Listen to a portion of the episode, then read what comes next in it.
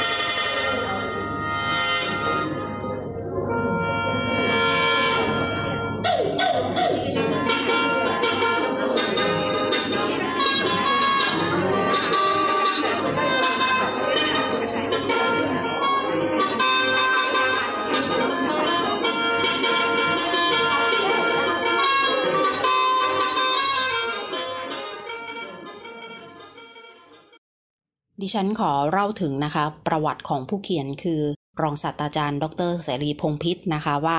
ท่านเป็นใครแล้วก็ศึกษาด้านใดมามีผลงานอะไรอย่างไรบ้างนะคะ ตลอดห่วงชีวิตนะคะ ตอนนี้ปัจจุบันท่านอายุ 75 ปีแล้วนะคะ แล้วก็เริ่มเขียนนวนิยายเล่มแรกตอนอายุ 75 ปีก็คือเล่มนี้ละค่ะ ดอกไม้บานที่อิตาลีนะคะ โดยท่านอาจารย์เสรีพงพิษค่ะ ใช้เวลา 7 ปีที่โรม อิตาลีเรียน แล้วก็ศึกษาปริญญาตรี แล้วก็ปริญญาโทนะคะ ทางด้านปรัชญาและทางเทวศาสตร์ จากนั้นค่ะก็ไปศึกษาต่อปริญญาเอกทางด้านปรัชญาที่มิวนิกประเทศเยอรมนีนะคะ ภาษาที่อาจารย์ใช้งานได้ดีนะคะ เดินทางไปศึกษาต่อในหลายประเทศ2ประเทศในยุโรปแล้วก็มีภาษาที่มีความเชี่ยวชาญเลย นั่นก็คือภาษาไทย ภาษาลาว ภาษาอังกฤษ ภาษาฝรั่งเศส ภาษาอิตาเลียน แล้วก็ภาษาเยอรมันนะคะ อาจารย์เคยเป็นรองศาสตราจารย์ที่คณะศิลปศาสตร์ มหาวิทยาลัยธรรมศาสตร์ค่ะ หลังจากที่ออกจากราชการก็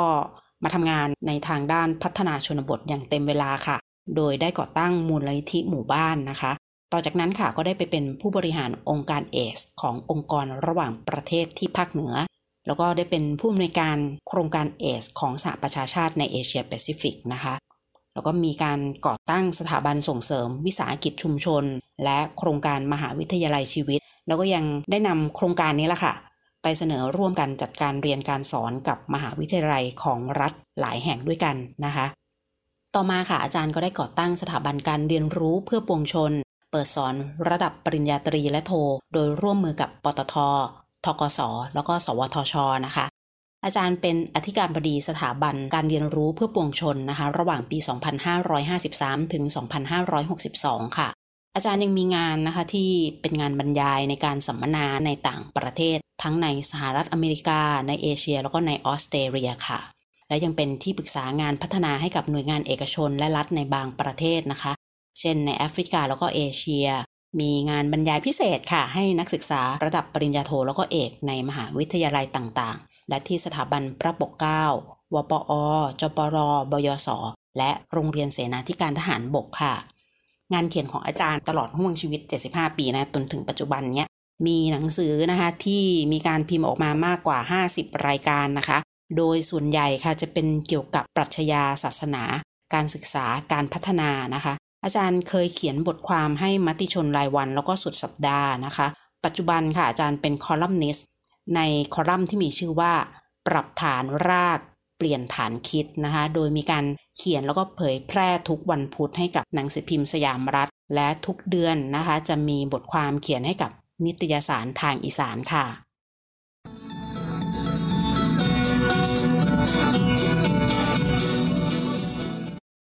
สำหรับในวันนี้นะคะ ท่านศาสตราจารย์ ดรชานวิทย์เกษตรศิรินะคะ ท่านก็จะมาเป็น คนที่กล่าวคำนิยมนะคะเพื่อที่จะพูดถึงผลงานเขียนภัยรัฐปรัชญานิยาย เรื่องดอกไม้บานที่อิตาลีนะคะซึ่งเป็นผลงานของอาจารย์เสรีพงศ์พิศนะดังนั้นไปฟังเสียงอาจารย์เล็กน้อยนะคะ ตัดมาให้ฟังนะคะ ท่อน hook ละกันนะคะหนังสือเล่มนี้ของอาจารย์เป็น love story เป็น love story ระหว่างอานนท์กับรามิตานะครับ ระหว่างอานนท์กับรามิตา เป็น love story แล้วมันเป็น love story ที่อยู่ในฉากของในบริบทของโลกก็ได้นะฮะในบริบทของโลกที่มันเป็นยุคสมัยของความขัดแย้งทางความคิดอย่างรุนแรงมาก แต่มันก็เป็น love story ของมันที่มันถูกสถานการณ์ของโลกกระทบน้อยมาก ไม่ใช่ไม่กระทบนะฮะผมว่ากระทบน้อยมากนะครับ อาจารย์ก็บอกไปแล้วค่ะว่าประเด็นแรกนั่นก็คือหนังสือเล่มนี้ของอาจารย์เสรีพงศ์พิศนะคะเป็น love story ระหว่างอานนท์กับรามิตาค่ะ ที่อยู่ในบริบทของโลกนะคะที่เป็นยุคสมัยของความขัดแย้งทางความคิดอย่างรุนแรงมากนะคะ แล้วก็คู่ขนานไปกับสถานการณ์ของโลกนะคะแล้วทั้งคู่แหละค่ะ ก็ได้รับผลกระทบไม่มากก็น้อยนะคะ ในฐานะนักประวัติศาสตร์เนาะอาจารย์ก็มองว่านวนิยายเล่มนี้นะคะเมื่อคนไทยหลาย ๆ คนได้อ่านนะคะ ก็คงจะมีจำนวนหนึ่งแน่นอนค่ะ ที่จะต้องชอบแล้วก็ถูกใจนะคะ กับเรื่องราวที่ปรากฏในเล่มนี้ เอาละย้อนกลับไปอีกสักเล็กน้อยนะคะ เพราะอาจารย์ตอนก่อนจะไปถึงคำนิยมหรือว่าพูดถึงประเด็นต่างๆ ที่ปรากฏในหนังสือนะคะ ว่ามีอะไรบ้างเนี่ยอาจารย์ก็พาเรานั่ง time machine ย้อนกลับไปแล้วก็ไล่ไทม์ไลน์นะคะ ในการที่ได้รู้จักกับทาง อาจารย์เสรีพงศ์พิศว่า ทั้งคู่เนี่ยเจอกันรู้จักกันได้อย่างไรนะคะ อาจารย์ก็ได้เล่าว่าเคยอยู่ที่คณะเดียวกัน ก็คือคณะศิลปศาสตร์นะคะมหาวิทยาลัยธรรมศาสตร์ เพียงแต่ว่าต่างสาขาแค่นั้นเองท่านอาจารย์ชาญวิทย์สอนประวัติศาสตร์นะคะท่านอาจารย์เสรีสอนปรัชญาพอเล่าถึงที่มาที่ไปว่ารู้จักกันได้อย่างไรนะคะ ทีนี้ก็เข้ามาในส่วนที่ว่าอะถ้าจะพูดถึงหนังสือเล่มนี้ล่ะ ท่านอาจารย์ชันวิทย์มองไว้อย่างไรบ้างนะคะ อาจารย์หลังจากที่ได้ต้นฉบับไปอ่าน แล้วก็รู้สึกว่ามีสองความรู้สึกเนะเกิดขึ้น นั่นก็คือ อันที่หนึ่งอาจารย์ดีใจค่ะ ที่อาจารย์เสรีพงษ์พิษเขียนดอกไม้บานที่อิตาลีออกมา ให้กับคนไทยได้อ่านกัน อันที่สองค่ะ อีกหนึ่งความรู้สึกนะคะ เป็นขั้วตรงข้ามเลยนั่นก็คือท่านอาจารย์ชันวิทย์รู้สึกว่าเสียใจจังเลยอะที่ทำไมถึงเพิ่งจะมาเขียนตอนอายุ 75 ปีนะคะ ทำไมไม่เขียนก่อนหน้านั้นสักประมาณ 20 หรือ 30 ปีที่แล้ว เพราะอาจารย์ก็จะเกิดคำถามว่า เอ๊ะถ้าสมมุติว่าอาจารย์เองนะคะ หรือว่าคนอ่านท่านอื่นๆ ได้อ่านในช่วง 20-30 ปีที่แล้วเนี่ย มันจะเป็นยังไงนะ ถ้าได้อ่านดอกไม้บานที่อิตาลีตอนนั้นนะคะขณะเดียวกันอะในเมื่อไม่ได้อ่านตอนนั้นแล้วย้อนกลับไป 20-30 ปีไม่ได้อ่านแล้วใช่ไหมไม่เป็นไร แต่มีข้อสงสัยค่ะ อาจารย์ก็ตั้งคำถามต่อว่า แล้วทำไมผู้เขียนถึงเลือกที่จะมาเขียน ในปี 2565 นะคะว่ามันมีนัยยะอะไรหรือเปล่าในเรื่องของเวลานะคะ พอพูดถึงเรื่องเวลาแล้วมันมีเรื่องอะไรเชื่อมต่อค่ะอาจารย์ก็ย้อนกลับไปที่ว่าท่านอาจารย์เสรีพงศ์พิศนะคะ เกิดเมื่อปี 2490 ซึ่งเป็นปีที่มีการรัฐประหารนะคะ แล้วท่านอาจารย์เองก็อยู่ร่วมยุคสมัยกับคนรุ่น baby boomer นะคะ ที่ได้รับผลกระทบจาก2เหตุการณ์สำคัญทางการเมือง นั่นก็คือ เหตุการณ์ 14 ตุลา 2516 แล้วก็เหตุการณ์ 6 ตุลา 2519 นะคะ ดังนั้นค่ะ ความรักของอานนท์แล้วก็รามิตานะคะ ของคนทั้งคู่นะคะ ที่เกิดขึ้นในอิตาลีนะคะมันจึงเกิดขึ้นท่ามกลางของสองบริบททางการเมืองของไทย นั่นก็คือสองเหตุการณ์ที่ดิฉันได้เรียนให้ทราบไปก่อนหน้านั้นนะคะ นั่นคือมุมของบริบททางด้านการเมือง แล้วก็ความรักว่ามันคู่ขนานไปอย่างไร ทีนี้ภัยรัฐปรัชญานิยายเล่มนี้ค่ะ อาจารย์ก็จัดกลุ่มเลยนะคะ เพราะว่าอาจารย์ก็ชอบอ่านภัยรัฐนิยายเช่นเดียวกันนะคะ อาจารย์จัดให้อยู่ในหนังสือกลุ่มชีวิตต่างแดนนะคะ เช่นเดียวกับความรักของวรรยา รัตนาวดี แล้วก็โง่เง่าเต่าตุ่น อาจารย์ก็อ่านจบแล้วตั้งคำถามต่อค่ะว่าเฮ้ยอ่านเล่มนี้แล้วเราจะได้อะไรมากกว่านั้น มากกว่าความเป็นภัยรัฐปรัชญานิยาย มากกว่าบริบทของบ้านเมืองสังคม แล้วก็บริบทโลก หรือแม้แต่ความรักของตัวละครซึ่งเป็นตัวเอกในเรื่องใช่ไหมคะ อาจารย์บอกว่าอ่านแล้วจะได้อะไรก็จะมีในเรื่องของกลิ่นของเสียงของประวัติศาสตร์ที่มันเกิดขึ้นภายในเล่มนี้นะคะ การได้เห็นอารยธรรมที่มันมีลักษณะของข้อมูลที่ใส่เข้าไปเนี่ยมีความเป็นวิชาการอยู่ไม่น้อยทีเดียว และถ้าใครนะที่สนใจสิ่งเหล่านี้ไม่ว่าจะเป็นอารยธรรม วัฒนธรรม เรื่องการท่องเที่ยวนะคะอันนี้เป็นคู่มือชั้นดีนะคะที่จะได้เดินทางไปประเทศอิตาลีแบบว่าบรรจุเรื่องราวของทั้งนักคิดนักเขียนที่เป็นชาวตะวันตกที่มีชื่อเสียงเอกอุ ที่เราได้รู้จักชื่อเสียงเรียงนามเข้ามาเนี่ยมีชื่อปรากฏอยู่ในนี้จำนวนหลายท่านทีเดียวนะคะ แล้วก็อีกในแง่หนึ่งที่อาจารย์ประทับใจนั่นก็คือในเรื่องที่บอกว่า งานเขียนเล่มนี้ดอกไม้บานที่อิตาลีนะคะ ได้นำเสนอภาพที่เป็นบวกแล้วก็งดงาม ระหว่างกลุ่มคนไทยกับคนอิตาลี โดยเฉพาะกลุ่มที่พระเอกแล้วก็นางเอกได้รู้จัก เอาละค่ะเราก็ได้ฟังไปแล้วนะคะคร่าวๆที่ดิฉันเล่าให้ฟังถึงว่าท่านอาจารย์ชาญวิทย์ได้ให้คำนิยมนะคะ ในงานเลยนะคะไม่ได้ปรากฏในหนังสือเล่มนี้นะคะ ว่าอย่างไรบ้างเกี่ยวกับดอกไม้บานที่อิตาลี เดี๋ยวเราพักฟังเพลงนะคะของ หมาเก้าหางนะคะเพื่อจะนำเข้าสู่ช่วงที่ท่านอาจารย์เสรีพงษ์พิษได้พูดถึงนวนิยายเล่มนี้กันนะคะ โดยดิฉันเองค่ะ ก็ได้ตัดมาในช่วงสั้นๆนะคะ ฟังเพลงจบแล้วเดี๋ยวต่อด้วยข้อความของอาจารย์เสรีพงษ์พิษค่ะ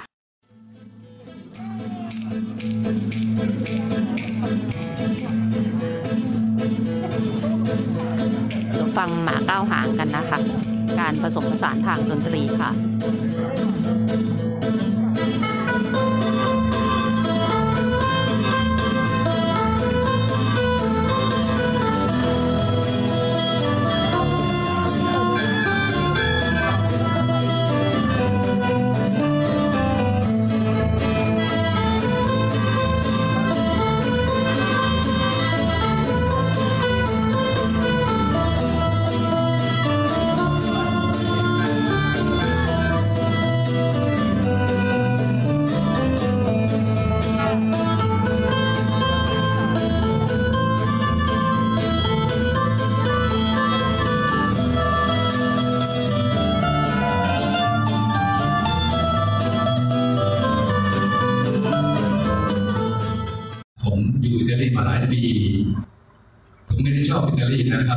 รักอิตาลีครับผมผมรักคนอิตาลีผมรักคนอิตาลีรักอาหารอิตาลีแล้วก็รักหลายอย่างของอิตาลีเอ่อนิยายเรื่องนี้ที่บางคนก็ถามผมว่าผมอยากจะบอกอะไรจริงๆท่านก็อ่านก็คงเห็นเหมือนที่ท่านอาจารย์ชันพิทย์ได้เห็นนะครับหรือมาจากที่อาจารย์สกุลท่านได้เขียนด้วยมันก็มีร่องรอยของความคิดทางสังคมทางการเมืองนอกเหนือไปจากเรื่องของ ความรักเหนือไปจากเรื่องของวัฒนธรรม หรือว่าอารยธรรมของอิตาลีของตะวันตกเนี่ยนะครับในยุคเรเนซองส์เนี่ยก็ก็มีเรื่องพวกนี้ซึ่งก็ไม่ต้องเป็นตีความอะไรให้มันยุ่งยากไม่ต้องถามผมนะครับต้องถามท่านเองเหมือนที่อาจารย์ชัยวิทย์ได้จบลงอย่างสวยงามมาแล้วแต่เราจะพบอะไร ในฐานะที่ผู้เขียนนะคะเป็นคนที่มีพื้นเพมาจากทางภาคอีสานนะคะ ดิฉันเนี่ยอยากจะ พูดเลยว่าเนี่ยเป็นเรื่องของชีวิตของคนนะคะจากอีสานสู่อิตาลีนะคะ อาจารย์เสรีพงษ์พิษเองท่านก็ได้เล่าถึงว่าเอ๊ะท่านได้แบบโมเดลในเรื่องของรัฐวิสาหกิจชุมชน หรือว่าเรื่องทางด้านการเกษตรเนี่ยเอามาปรับใช้ในการที่จะวางแผนหรือว่าสร้างโมเดล พรบรัฐวิสาหกิจชุมชนในไทยอย่างไรบ้างนะคะ ถ้าใครได้อ่านเล่มนี้ก็จะเห็นว่ามันมีโมเดลเริ่มต้นจากการที่ท่านอาจารย์เสรีเองเนี่ยได้ไปศึกษาต่อที่ประเทศอิตาลีนะคะ การใช้ชีวิตอยู่ที่อิตาลีค่ะทำให้อาจารย์ได้รู้จักกับหลายครอบครัว จึงทำให้อาจารย์ค่ะได้รู้จักทั้งชีวิต ประเพณี วัฒนธรรม อาหารการกิน ชีวิตของคนอิตาลี วิถีชีวิตที่เป็นภาษานะคะอาจารย์มองว่าวิถีชีวิตเนี่ยมันก็เป็นภาษารูปแบบหนึ่งที่แสดงออกมาให้ในฐานะอาจารย์ที่อยู่ที่นั่นนะคะได้เรียนรู้แล้วก็ได้รู้ว่าอ๋อเขามีรูปแบบของการใช้ชีวิตแบบนี้แบบนี้นะ แล้วที่มาที่ไปของการ มาเป็นภัยรัฐปรัชญานิยายในวัย 75 นะคะอาจารย์ก็เนื่องจากว่าเหมือนอุ้ยชีวิตมีคอนเทนต์เยอะอะมีเนื้อหาในชีวิตเยอะมากนะคะ ข้อมูลต่างๆที่มีตั้งแต่ยุคกลาง ยุคเกิดใหม่ยุคในซองยุคโรแมนติกนะคะแล้วก็มาจนถึงปัจจุบันเนี่ยนะคะรวมถึงประสบการณ์การอ่านของอาจารย์ อย่างเช่น ในอ่านละครแห่งชีวิต ความรักของวรรยา และที่อาจารย์เลือกที่จะเขียนในรูปแบบของคำว่าภัยรัฐปรัชญานิยายนั้นก็เพื่อที่จะให้เห็น ภาพความเคลื่อนไหวต่างๆ มันไม่ใช่แค่บริบทของพื้นที่ที่อิตาลีหรือว่าชีวิตวิถีผู้คนเท่านั้นค่ะ แต่ในความที่มีนักคิดนักปรัชญาปรากฏขึ้นในเล่มนี้แหละค่ะ มันก็เหมือนเป็นการเดินทางรูปแบบหนึ่งนะคะ เป็นการเดินทางไปในความคิดของนักคิดชื่อดังต่างๆ ที่มีชื่อปรากฏในเล่มนี้เช่นเดียวกัน และมันก็เลยทำให้ภัยรัฐนิยายของอาจารย์แตกต่างจากคนอื่น จากนักเขียนท่านอื่นๆ เพราะมันเป็นภัยรัฐปรัชญานิยาย อาจารย์ใช้เวลาในการเขียนเล่มนี้นะคะ ทั้งหมด 1 เดือนด้วยกันนะคะ อันนี้คืออาจารย์บอกว่าเนื่องจากว่าเหมือนมีเครื่องปรุงเนี่ยอยู่แล้วนะคะ พร้อมแล้วค่ะใส่ไว้เต็มตู้เย็น ถึงเวลาก็พยายามย้อนนำลึกถึงภาพวันเก่าๆ ความรู้สึกตอนนั้นนะคะ จินตนาการใส่ลงไปเมื่อ 50 กว่าปีก่อน แล้วก็เขียนออกมาเสร็จภายใน 1 เดือนในช่วงที่มีการแพร่ระบาดของโควิด -19 อาจารย์ยังได้ฝากถึงคนที่อยากจะเป็นนักเขียนนะคะว่า คือทุกคนเนี่ยมีประสบการณ์ มีเนื้อหาชีวิตของตัวเอง มีชีวิตของตัวเองเกิดขึ้นใช่ไหมคะ ดังนั้นเนี่ยคอนเทนต์ที่มีเราลองมาคิดดูซิว่า จะนำประสบการณ์หรือว่าความรู้เหล่านั้นนะคะ มาเขียนเป็นหนังสือเพื่อถ่ายทอดให้กับคนอ่านได้อ่านอย่างไรบ้างสำหรับนวนิยายเรื่องนี้นะคะ อาจารย์อยากจะบอกว่ามันมีร่องรอยทางด้านของความคิดทางสังคม การเมือง ซึ่งนอกเหนือไปจากเรื่องของวัฒนธรรม อารยธรรม แต่ใด ๆ ก็แล้วแต่นะคะอาจารย์ก็ เปิดช่องให้พวกเราได้คิดว่ามันก็แล้วแต่ว่าคนอ่านแต่ละคนจะค้นพบอะไร ด้วยตัวของเขาเองนะคะ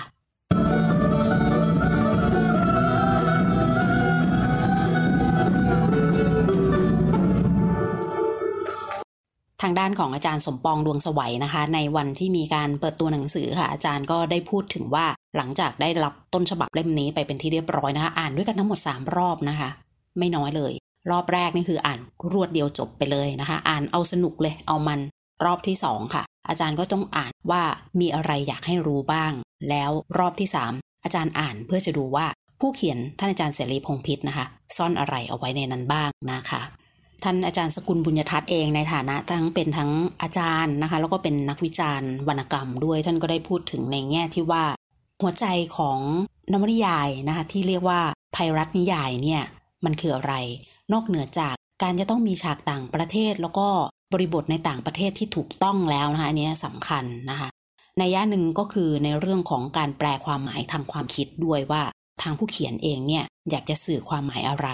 เพราะอาจารย์สกุลก็ได้ตั้งข้อสังเกตนะคะ ว่าในเล่มนี้นะคะ ทางผู้เขียนได้มีการพูดถึงนักเขียนหลายคน แล้วก็นักคิดหลายคนนะคะของทางฝากฝั่งตะวันตกเอาไว้นะคะ ดังนั้นเนี่ยภัยรัฐนิยายนะคะมันไม่ใช่แค่การอ่านเอาความคิด ไม่ใช่แค่เรื่องของความรักอย่างเดียวนะคะ แต่ยังเชื่อมโยงไปสู่เรื่องของวัฒนธรรมทางความคิด ความรู้สึกที่มันเกิดขึ้นนะคะ ความรอบรู้ของฉากต่างประเทศ ไม่ใช่แค่รอบรู้ในบริบทของประเทศนั้นๆ อย่างเดียวนะคะ แต่ต้องมีความชัดเจน โดยเฉพาะในเรื่องของปรัชญาด้วยค่ะ และในเรื่องนะคะก็จะมีปรากฏในเรื่องการสื่อสารการเขียนจดหมายสื่อสารกันระหว่างอานนท์กับระมิตาเนื่องจากว่าทั้งคู่นะคะไปศึกษาต่อแล้วอยู่กันคนละเมืองใช่ไหมคะ ท่านอาจารย์สกุลมองตรงนี้ว่ามันเป็นสภาวะหนึ่งที่น่าสนใจนะคะการเขียนจดหมายแต่ละฉบับเนี่ยมันสะท้อนถึงอารมณ์ที่มันเปลี่ยนแปลงความรักที่เกิดขึ้น แล้วก็ยังมีเรื่องของโครงสร้างต่างๆ ในชีวิตของตัวละครด้วยที่มีความน่าสนใจนะคะ เพราะในจดหมายหนึ่งฉบับนะคะมีการพูดถึงองค์ประกอบเรื่องเล่า ศิลปะการใช้ชีวิตนะคะแล้วก็ฉากต่างๆที่ปรากฏขึ้น ชีวิตของกลุ่มคนไทยที่ อยู่อิตาลีนะคะในเรื่องนี้เนี่ยเป็นคนสามัญธรรมดานะคะ แล้วก็นอกจากนั้นค่ะก็ยังมีเรื่องราวของงานวิชาการที่ปรากฏขึ้นให้พวกเราได้เรียนรู้ตามไปด้วย มีจังหวะการก้าวย่างอาจารย์มองว่าการใช้ชีวิตของตัวละครนะคะที่เป็นคนไทยที่นั่นน่ะมีความน่าสนใจมันระยิบระยับนะคะ มีการก้าวย่าง มีการผ่านชีวิต มีการเรียนรู้ทำให้เห็นว่าตัวละครอ่านงานแล้วก็อ่านชีวิต แล้วก็ศึกษาชีวิตระหว่างกันอย่างไรนะคะ ปมปัญหาต่างๆ ที่เกิดขึ้นเนี่ยแหละค่ะก็เป็นคู่มือนะคะในการที่จะอ่านชีวิต แล้วก็หาทางออกให้กับชีวิต เช่นเดียวกันค่ะภายหลังนิยายก็หมายถึงเราจำเป็นจะต้องเข้าใจโครงสร้างของต่างประเทศดีๆแต่ในเชิงปรัชญาเนี่ยเราต้องพยายามศึกษาให้มากที่สุดว่าถ้าท่านพูดถึงซาร์ซาร์พูดถึงอะไร no exit จะมีทางออกยังไงนะครับ ผมคิดว่าถ้าความคิดสมัยนั้นมาถึงวันนี้นะครับไอ้ความเป็นภายรัฐนิยายที่เราอ่านกัน เราเห็นอำนาจของคุณพัฒสอนเสวิกุลที่เป็นผู้ที่เขียนอำนาจขึ้นมาใช่ไหม เราเห็นความรักมารยา เราเห็นจนกว่าเราจะพบกันอีกของศรีบุรพาเราคิดจะว่านี่พวกนี้ทั้งหมดเนี่ยมันเป็นมันเป็นแนวคิดของปรัชญาคนไหนไม่ใช่อ่านเอาความรักเอาความเอาความรู้สึกอย่างเดียว แต่มันอ่านเอาความคิดทั้งหมดอันนี้เป็นเป็นเป็นเรื่องที่สำคัญมากๆเพราะฉะนั้นนักเขียนกลุ่มพวกนี้ทั้งหมดเนี่ยเราเป็นกลุ่มนักเขียนที่พวกเราเรียนรู้กันในยุคนั้น ซึ่งเรียกว่าเบบี้บูมนะถึง 60 เนี่ยคนที่เกิดตั้งแต่50 60 เนี่ยมาถึงต้น60 เนี่ยต้องเรียนรู้สิ่งเหล่านี้ อันนี้คือพระราชนิยายครับคือการ ไม่ใช่แค่เรารอบรู้แค่เราไปทำงานต่างประเทศ เราเขียนฉากต่างประเทศ แต่แต่คนเขียนนั้นจำเป็นจะต้องรู้อะไรที่เป็นบริบทของต่างประเทศชัดเจน อันนี้คือเป็นปรัชญาโดยเฉพาะปรัชญาทั้งหลายแหละ มันมีมากมายเหลือเกินกันสำหรับกระแส อันนี้อันนี้ไปอิตาลีแต่จริงๆแล้วโครงสร้างสำคัญในยุโรปคือเยอรมัน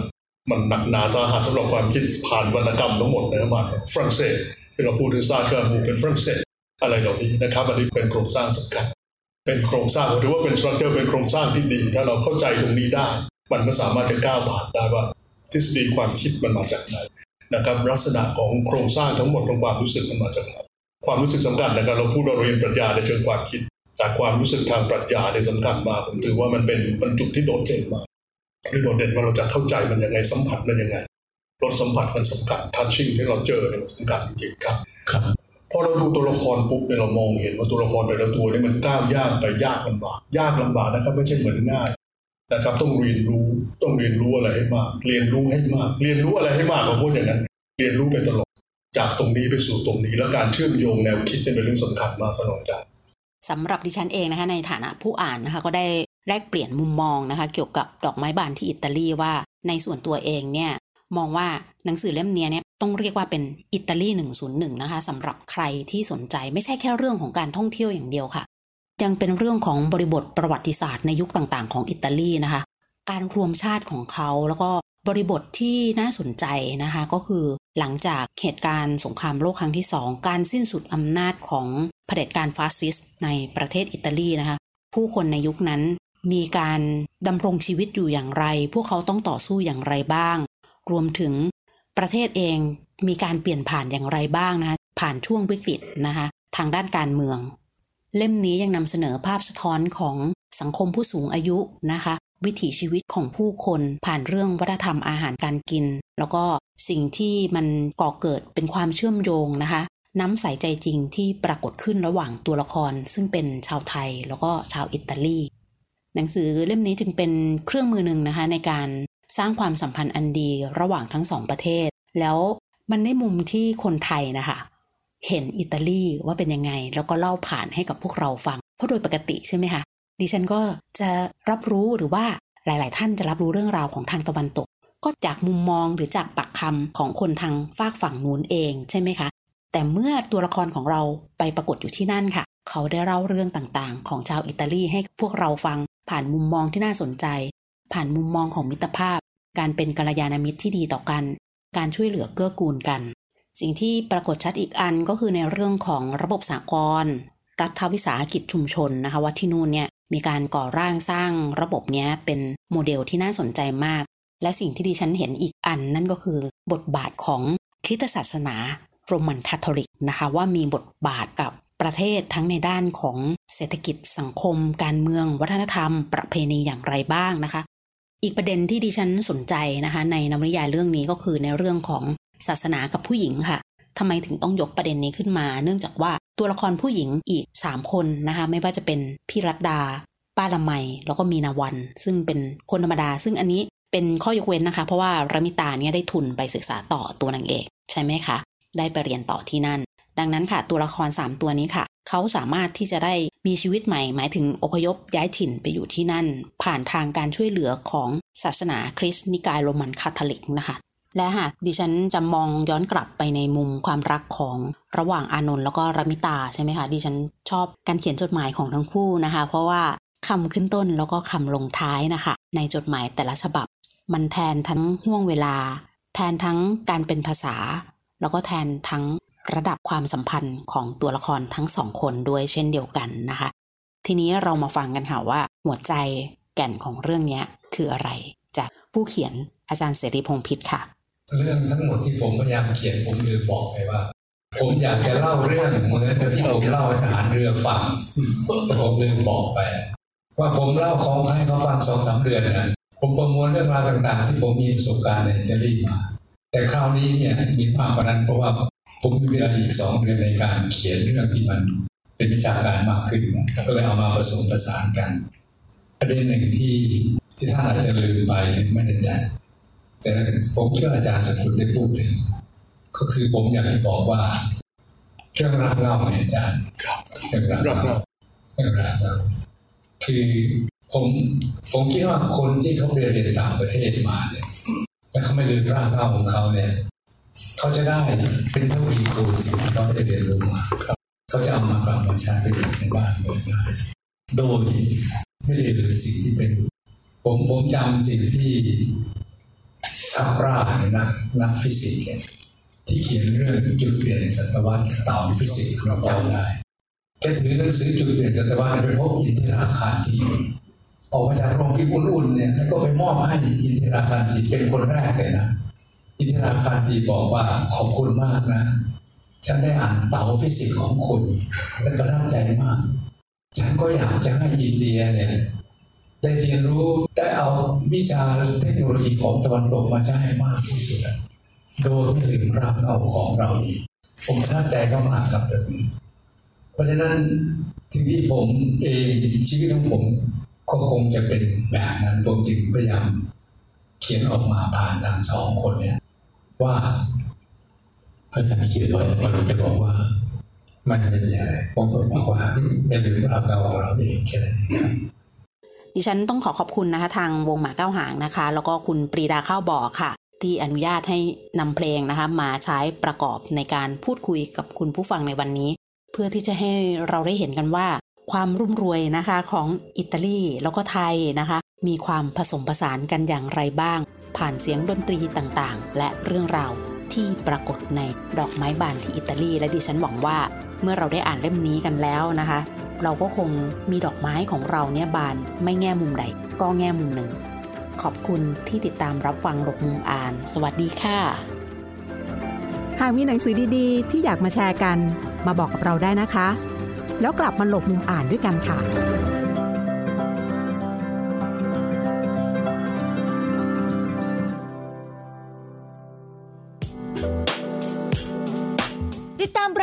ทางเว็บไซต์และแอปพลิเคชันของไทย PBS Podcast